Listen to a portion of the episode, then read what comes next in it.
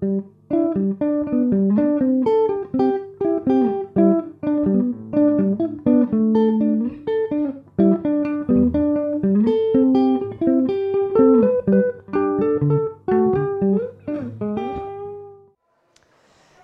och välkomna till Bibliotekspodden Solen eh, som idag spelar in på Nobelmuseet i Gamla stan i Stockholm. Eh, och vi sitter här i en alldeles ny utställning som heter Litterär revolt. Eh, en fotoutställning med tolv Nobelpristagare i litteratur som har valts ut för att de passar in på det här temat, då, litterär revolt, motstånd i, inom litteratur. Mm. Vi sitter verkligen mitt i utställningen. Vi sitter mm. framför bilder av Toni Morrison. Precis, som är en backdrop. av dem. Exakt. Eh, och vi kommer ju komma in mer på vilka, vilka författare som finns med här och prata mer om vissa. Eh, men Toni Morrison bland annat, eh, Doris Lessing, Herta Müller, José Saramago. Um, och som vanligt så är det jag, Alice, och mina kollegor Patrik och Elias som är här. Mm. Hej. Men vi har också två gäster, eller om det är vi som är gäster, vi är hemma hos dem kan man säga, men de är gäster i vår podd. Uh, och det är uh, Ebba Holmberg, ja. som, hej, som är ämnesansvarig i litteratur här på Nobelmuseet. Precis. Och det är Karin Jonsson, hej, hej. hej som är utställningsproducent. Mm. Eh, och ansvarig för den här utställningen. Ja, det stämmer. Mm. Vi tänkte att vi börjar prata lite om, om, utställningen och tanken bakom den, hur den har kommit till och så. Och sen kommer vi in mer på vad kan litterär revolt innebära eh, på olika sätt. Utifrån inom... några texter som vi har läst. Vi har läst ja. några fattarskap lite närmre, eller lite nyligare. Av de Precis. Som finns med i utställningen. Mm. Exakt. Um, och eh, kanske ska börja då om du, Karin, vill berätta lite om, om utställningen, om bakgrunden till den. Absolut. Eh, bakgrunden till utställningen är egentligen att vi blev kontaktade av ett eh, team från Spanien. En eh, fotograf, och en journalist och en curator. Eh, och den här fotografen som heter Kim Manresa och journalisten Xavi Yen, de har ja, under en period av tio år intervjuat litteraturpristagare, eller Nobelpristagare i litteratur och eh, tagit porträttbilder och eh, intervjuat författarna om deras eh, författarskap. Och, eh, ja, vi tyckte det här var ett väldigt fint och spännande material som vi gärna ville visa här.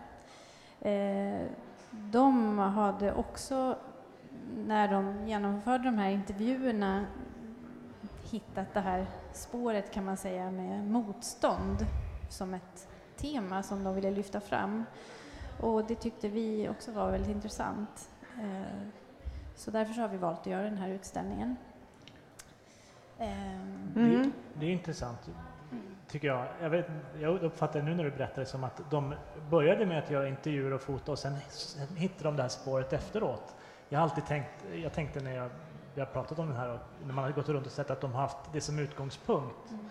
Det är jättespännande, det, mm. det dök upp efteråt, att de såg det här mönstret.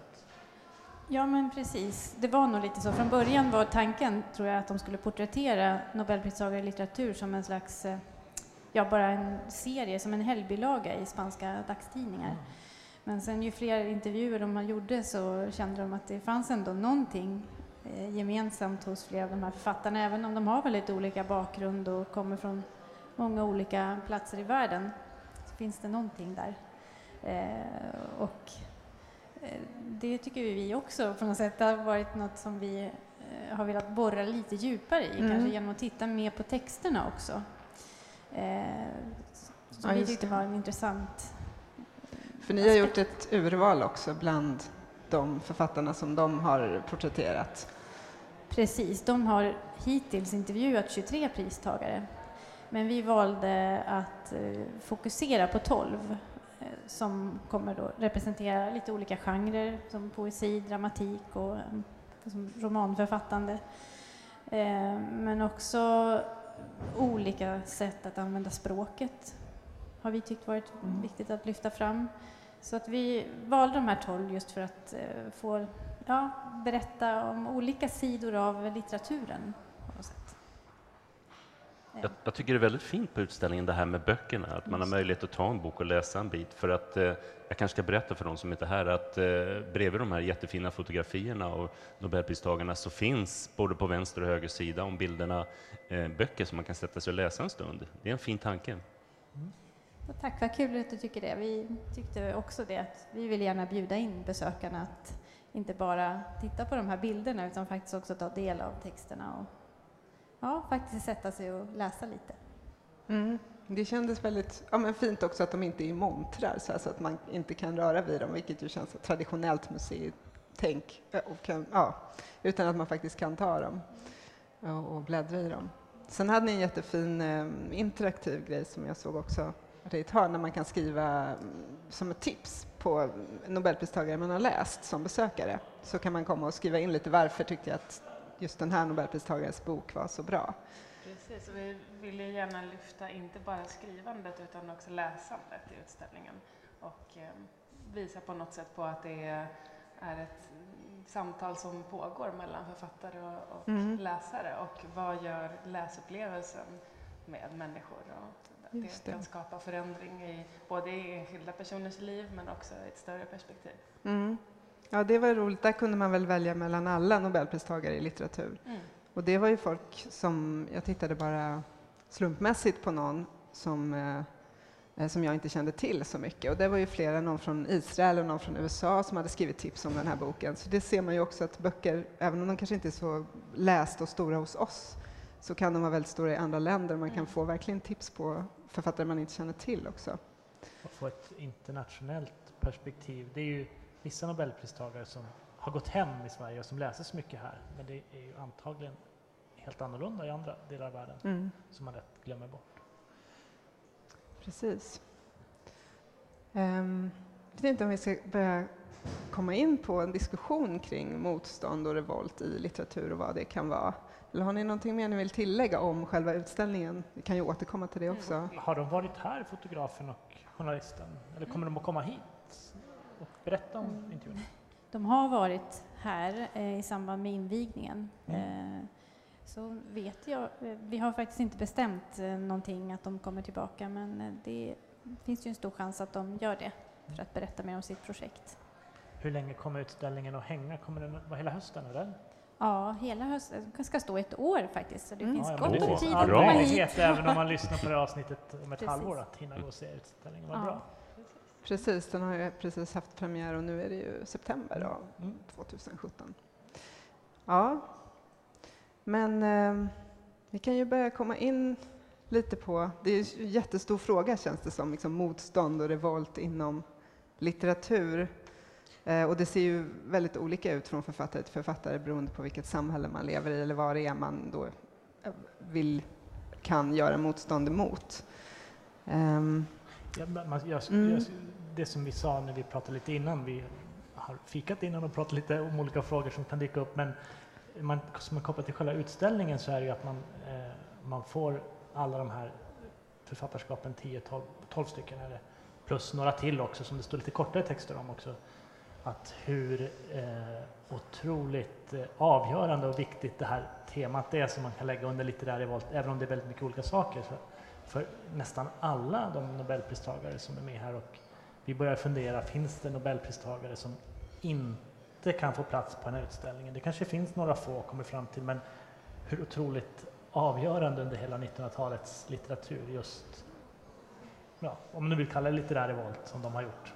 Mm är. Det blir så tydligt när man ser utställningen. Mm.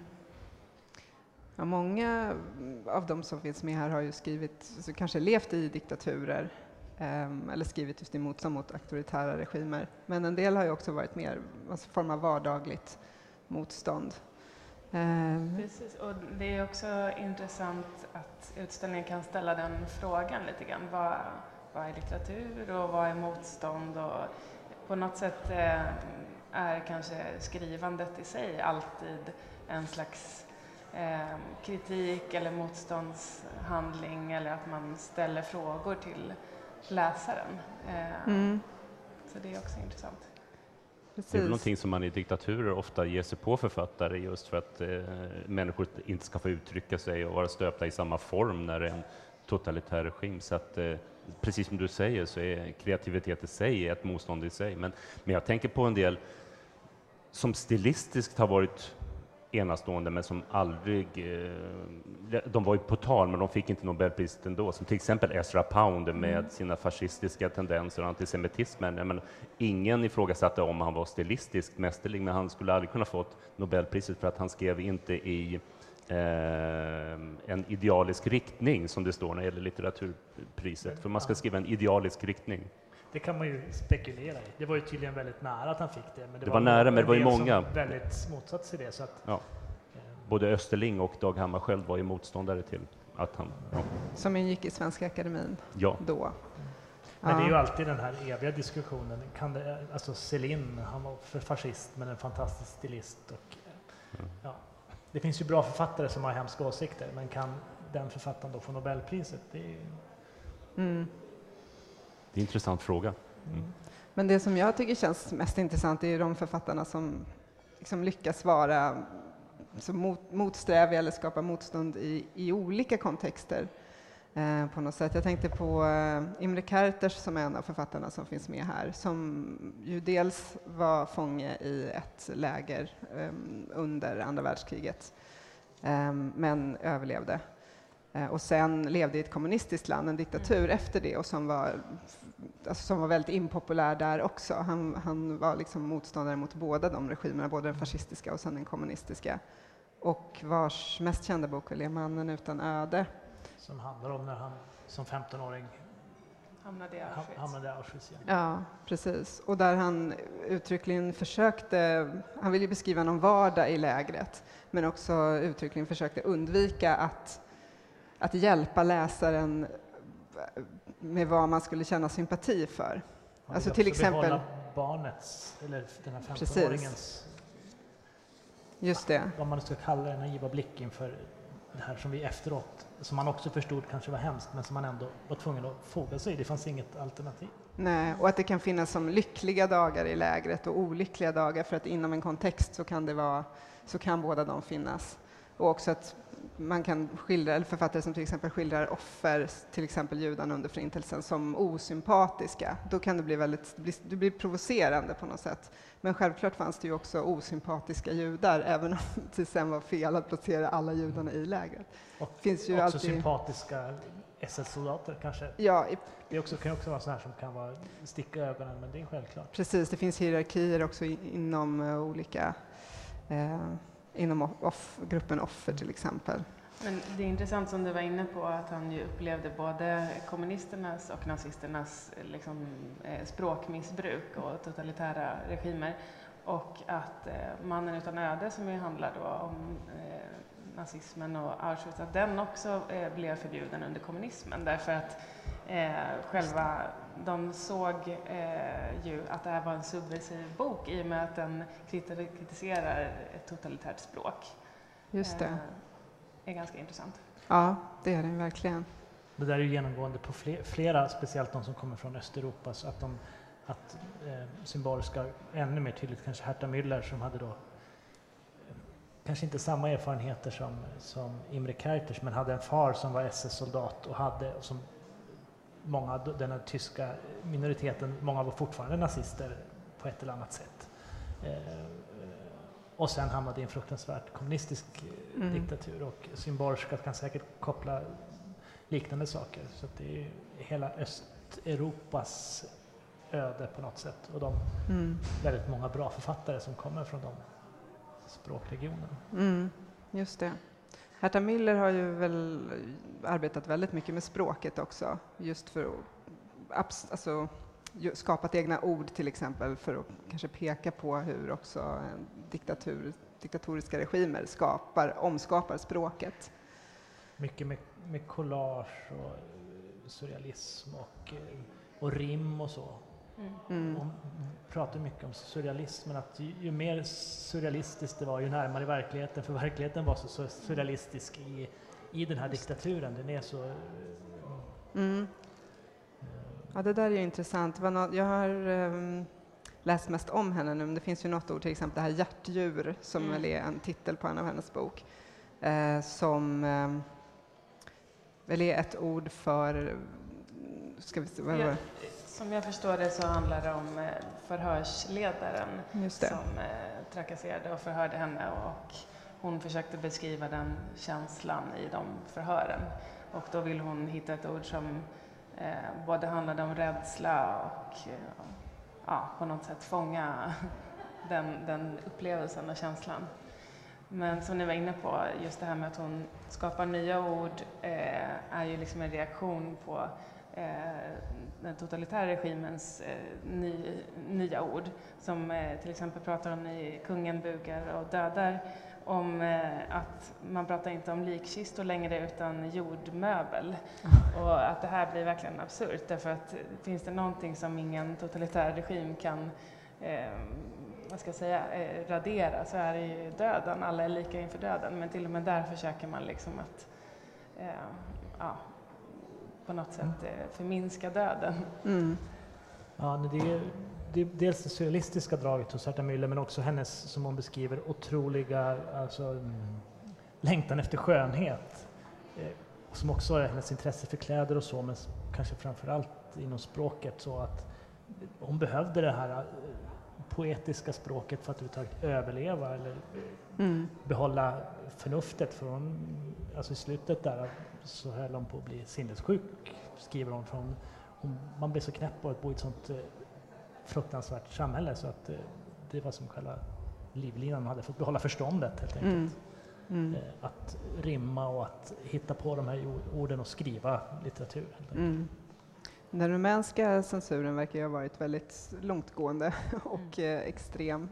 Eh, jag har läst i eh, en intervju med, det finns en intervju också med Herta Müller i den boken som heter Hopplöst men inte allvarligt, konst och politik i Centraleuropa, som är en intervjubok av Cecilia Hansson. Eh, intervju med om det är ett 30-tal eh, författare från Östeuropa, Eh, bland annat Herta Müller men också Mircea Cartarescu som är också en rumänsk författare. Och han beskriver censuren där till exempel att alla böcker skulle censureras. Eh, det spelade ingen roll egentligen vad de handlade om, det var bara en, en, en grej som de skulle gå igenom.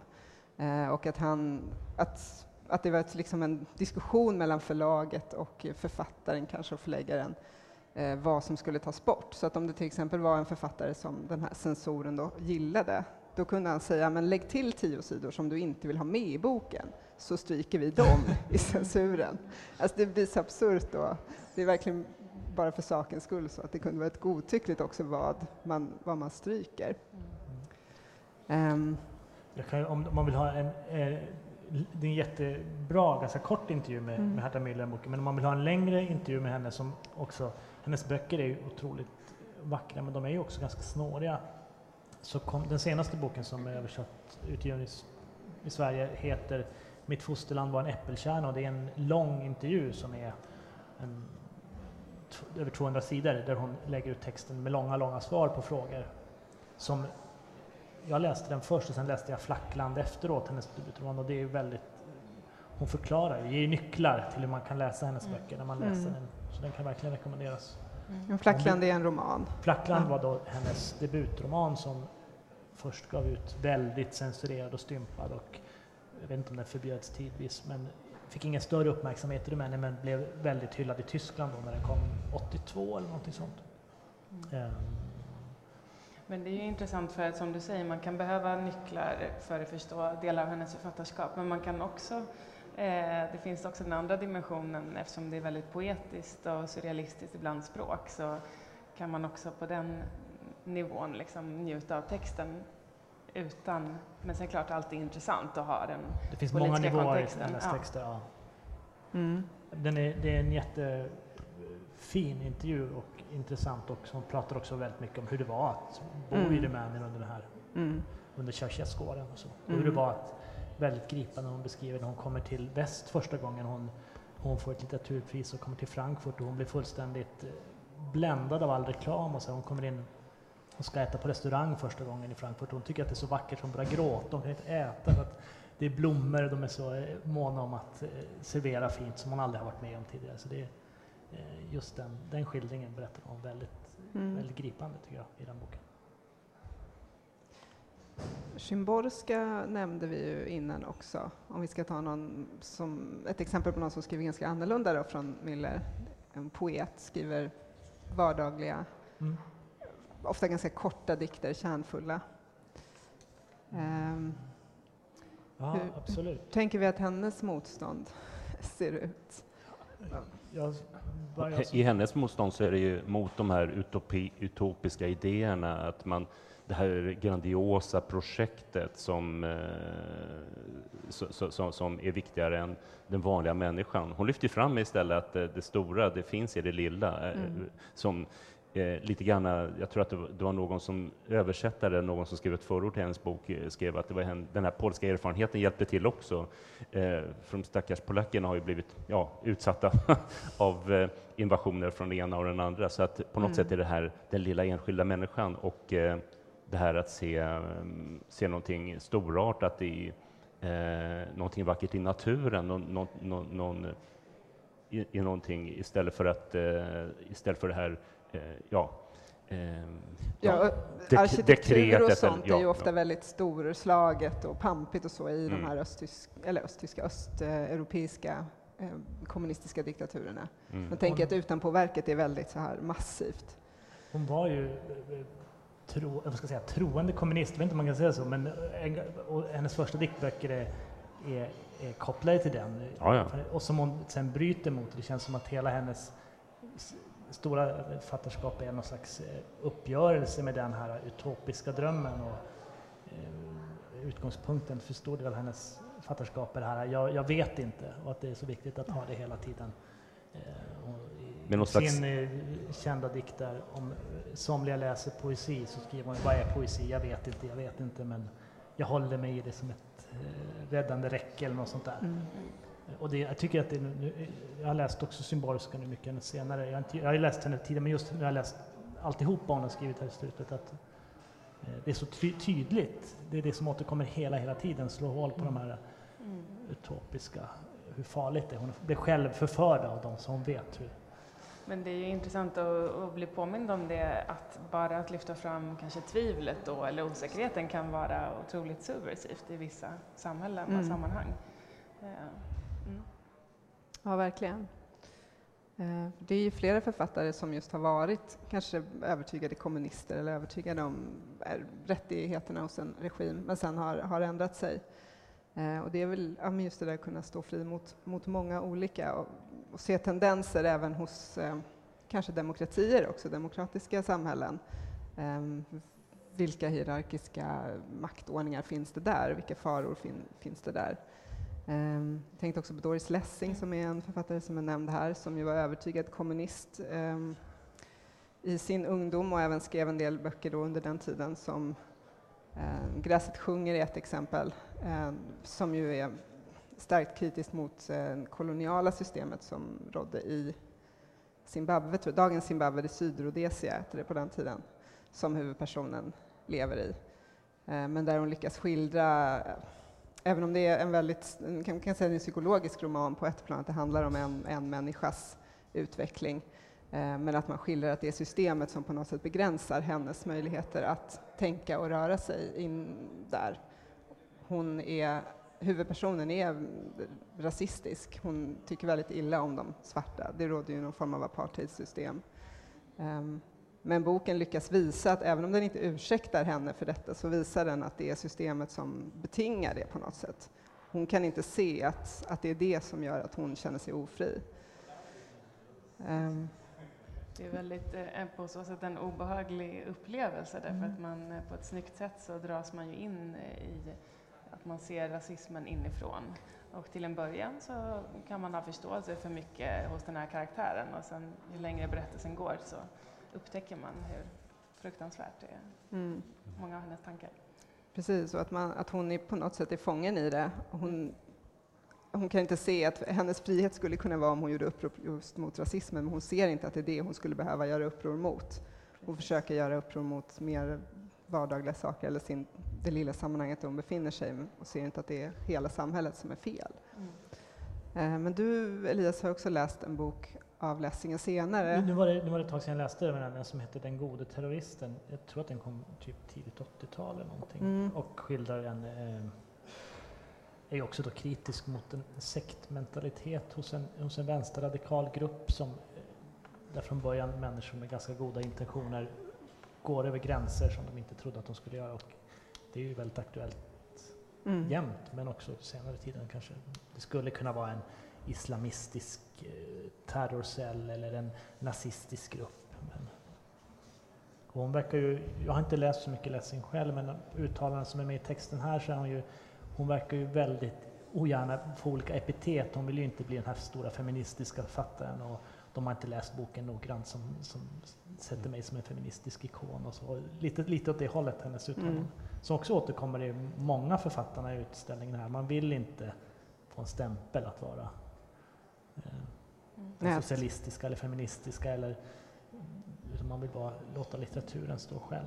Det tycker jag är fint också, att som intellektuell vilja stå fri Mm. från eh, någon slags rörelse eller institution. Man, Mm. man kan ju tycka att det är, det är jätte, väldigt aktuell fråga alltid, men också just, alltså just nu. Eh, man kan ju bli anklagad för att vara feg då man tänker som Pamuk säger väl det i texten här, att han vill inte ta ställning. Men om man lever i Erdogans diktatur får man väl ändå säga att det är, Mm. måste man inte ta ställning. Ja, det Nej. kan man ju verkligen diskutera. Mm. När, när det gäller Pamuk så tycker jag att det är tydligt att han, alltså, det är bara en högst personlig eh, reflektion, men att, men att i hans böcker känns det nästan som att han eh, vill komma närmare och närmare sin nutid eh, för varje bok, för att han eh, är irriterad över det som händer där han bor, eh, där han verkar.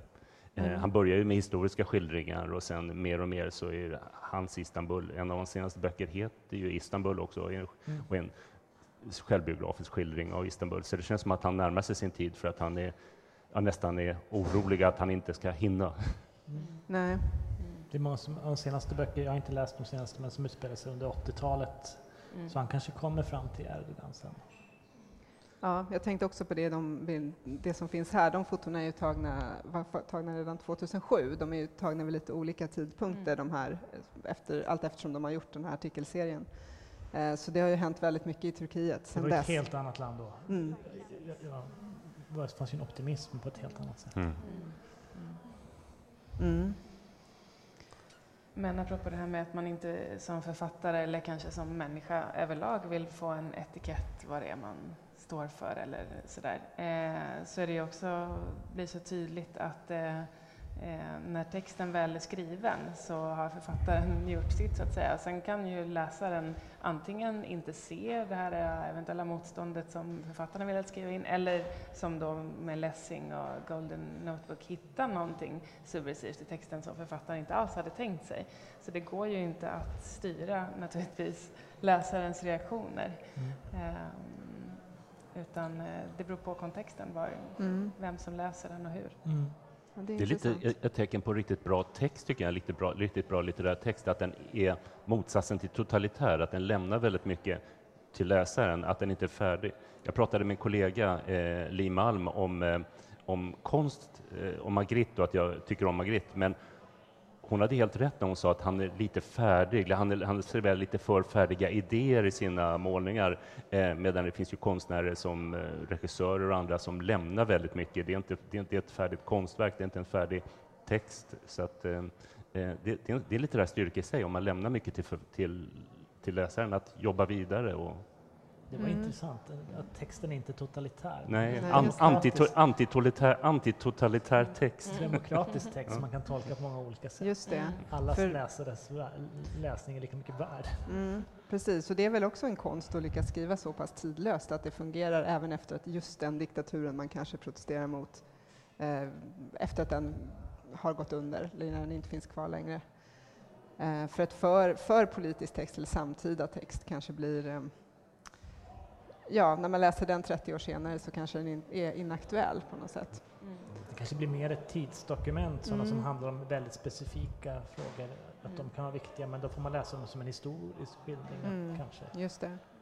Jag. Men jag tänkte på Saramago nu, det som du pratade om här med en, en författare vars texter är ganska öppna och som inte specifikt uttalar sig mot någon just politisk riktning kanske eller någon, någon eh, styrelseform. Nej. Men, men som, men som all, alltid i hans texter så handlar det om en överhet, en kung eller någon härskare som, man på ett eller annat sätt gör uppror mot med hjälp av fantasi eller något, något, något Mm. annat medel.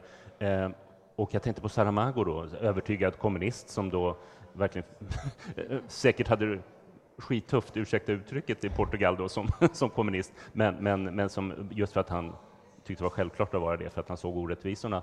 Ehm, i, ehm, I hans texter så är det ju sagan som han använder väldigt mycket, myten som, är, som blir något slags, slags allmängiltigt som man sen kan, eh, precis, precis som du var inne på, det, det går att använda gång på gång eh, mot orättvisor i samhället, eh, hans texter.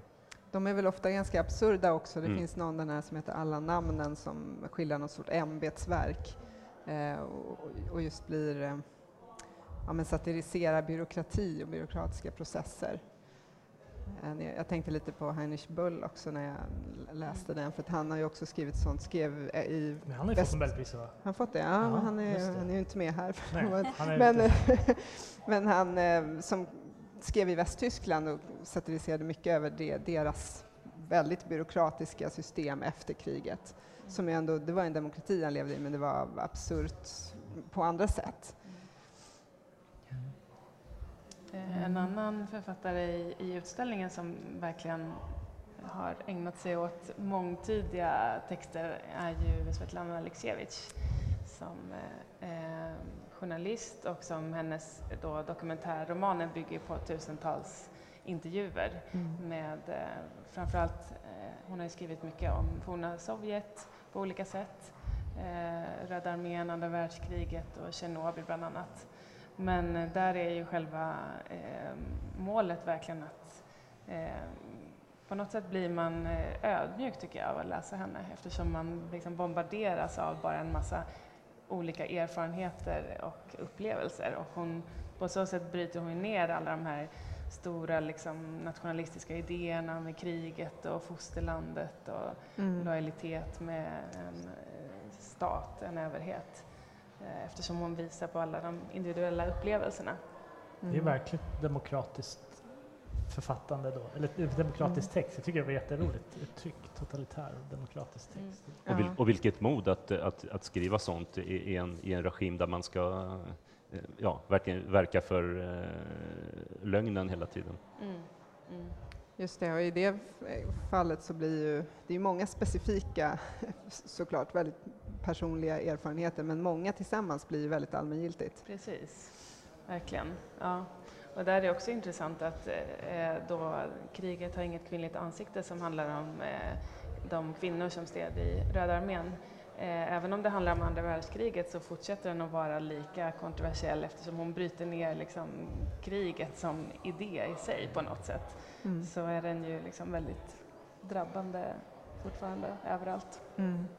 Hon har ju också den här östeuropeiska erfarenheten och där är det kanske inte eh, andra världskriget och nazismen och sen kommunismen utan där är det kommunismen och sen putinismen, alltså den och Just det är det. Vitryssland hon, Mm. den diktatur som finns där. Alltså erfarenheten av att det är olika Mm. diktaturer som har, som har efterträtt varandra. Det är ju, vi nämnde det kanske när det hette Müller, men hon, hon sa nästan att hon använde sina erfarenheter av att ha en pappa som hade varit SS-soldat och de berättelser om nazismen och böcker som hon läste om nazismen, att hon såg, hon såg förtrycket i Rumänien genom att förstå sin pappa och läsa texter om nazismen, att det blev som en spegel, att hon Mm. förstod hur absurt det var för att då hade hon någonting att jämföra med, att det här är ju nästan samma sak. Mm. Eh, Och just i och med att hon jobbar med lögnen och de här förskönande omskrivningarna så kan man ju fortsätta läsa hennes böcker också som omtolkar dem. Jag tänkte på eh, fake news och annat som vi, som vi drabbas av dagligdags, i, också i västlandet, ja. i, i västvärlden. Mm. Precis. Nu, eh, Herta Müller har ju mm, sagt lite mm, just om det här du var inne på med att det, man ser likheter mellan olika totalitära regimer så säger hon när ingenting längre stämmer i livet störtar alla orden ner i avgrunden. Ty alla diktaturer, höger eller vänsterregimer, ateistiska eller gudomliga, tar språket i sin tjänst.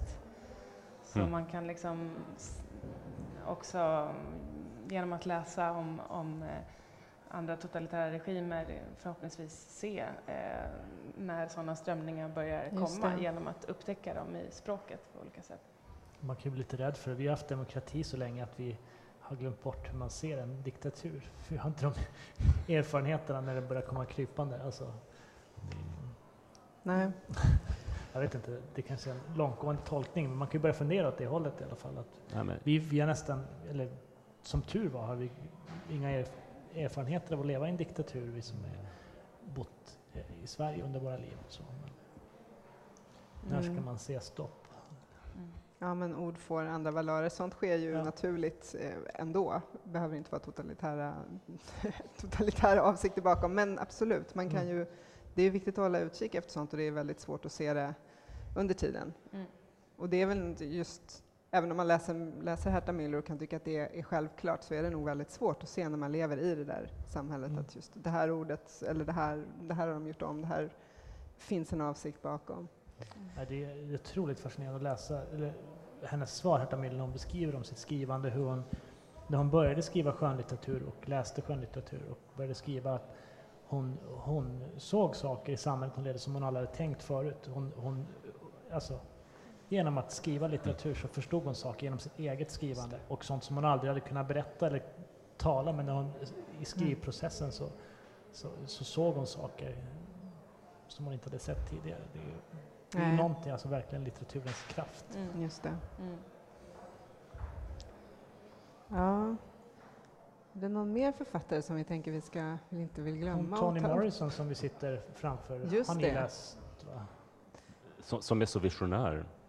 Ja. Jag, jag tänkte på i hennes böcker som eh, vid första anblicken, så, eller när man läser dem så, så kan de ju kännas nattsvarta och hopplösa. Eh, och det är väldigt jobbiga historier som hon berättar med sitt härliga poetiska språk. Men, men, men eh, jag tycker att de är visionära just för att hon sträcker ut en hand och säger att det är genom systerskap och broderskap sen som, som vi kan nå varandra. Vi måste eh, jobba över gränserna. Jag tänker på till, exempel i boken En välsignelse där kvinnorna finner någon slags fristad när de är i båten, när de åker från eh, England eh, till USA. Så, så, så, så, är det en fristad där de verkligen för en gångs skull kan känna att de, att de, att de kan koppla mot varandra. Och jag tycker det finns, det finns ett stort hopp i hennes böcker, just det här att vi måste sträcka ut en hand och, och, Mm. och nå varandra eh, över raser, över, eh, över, över, över olika kulturer. Mm. Det finns ju en väldig värme i hennes böcker, även om de ofta är Mm. tunga och Mm. väldigt tunga ämnen. Hennes, eh, den mest kända, Älskade, eh, skildrar ju en kvinna som, jag tror hon har flytt, hon har varit slav, eh, så det är tidigare i historien. Eh, och när hon riskerar att eh, fångas in i en av slavjägarna så dödar hon sin, sin dotter hellre än att, bli, att låta henne tas av, av slavjägarna. Då. Och sen i den bo- och den är baserad på en verklig historia, en kvinna som verkligen eh, som, som gjorde det och sen blev, själv blev tillfångatagen igen. Eh, men i Morrisons bok så skriver hon också in något magiskt eh, drag så att den här dottern kommer tillbaka lite som en ängel, ängelgestalt och ifrågasätter saker som händer i kvinnans liv. Och det är ju fruktansvärt tungt men det är ju fantastiskt vackert skrivet. Och, ja, men värmande också på något sätt för det finns också en gemenskap eh, bland de förtryckta ofta i hennes böcker. Ja, det är, vi har pratat mycket om författare från Öst, Östeuropa och, och Morrison. Sen har du läst lite, kanske både år också. Just det. är ju också en författare som är med här, som, som japanska erfarenheter.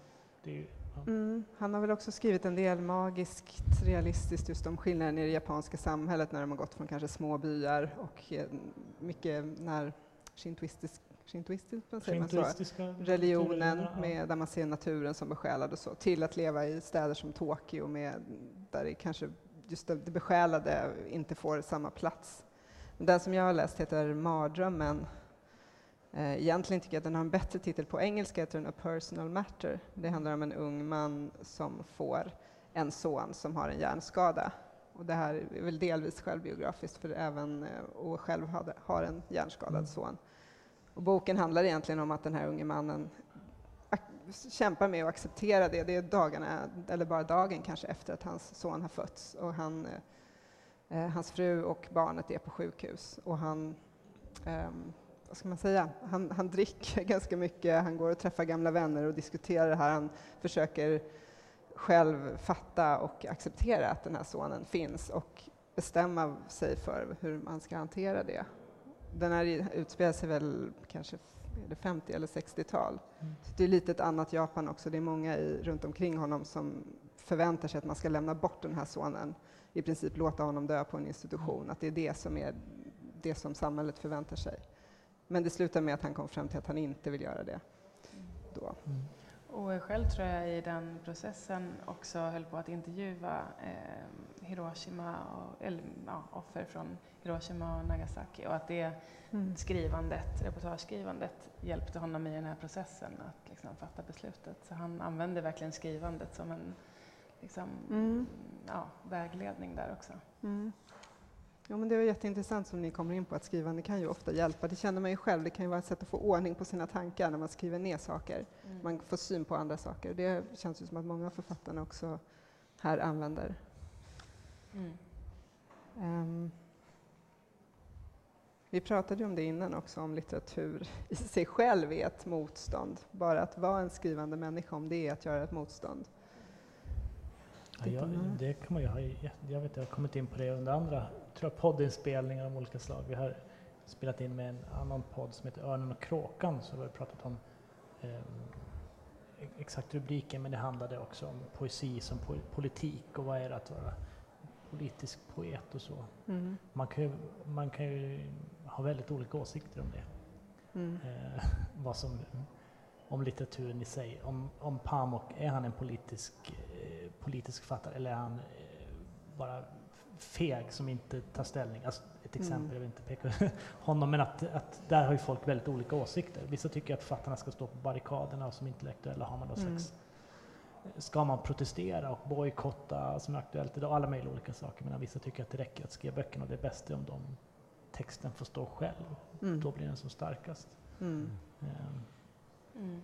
Ja, det beror ju mycket på den kontexten man skriver i. Ju, ja. ju mer eh, vad ska jag säga, tvärsäker ideologi man omgivs av, desto eh, lättare, eller hur man nu ska säga, är det väl att, vara, att ens författarskap blir politiskt eftersom att just att våga blotta på något sätt osäkerhet och förändring som skrivandet handlar på något sätt om att vara i förändring och att ställa mm. frågor, då blir det oundvikligen eh, någon, någon, slags politik i det om man lever i en mm. sån kontext. Du hade något citat som du tog med Herta, om Herta Müller där, att hon ville, folk kallade henne dissident, men det hade hon aldrig tänkt på själv. Hon var bara en, en, en vanligt tänkande människa och det räckte. Mm. Mm. Precis. Uh, just det. Jag var bara en alldeles vanlig människa som inte ville göra något som jag inte kunde ansvara för, men det räckte för att bli en statsfiende i regimens ögon. Mm. Sen så kan man ju säga att, att hon eh, hon kanske, hon kanske är ganska ödmjuk här, känner jag. Att, att det var nog ganska stor grej ändå att vara en dissident i, i det rumänska samhället. Men ehm. det som den här utställningen visar på är, är ju att eh, litteratur är ju ofta väldigt politisk. Vare sig den vill eller inte så är den ju väldigt politisk och det är ett väldigt viktigt stoff för litteraturen. Mm.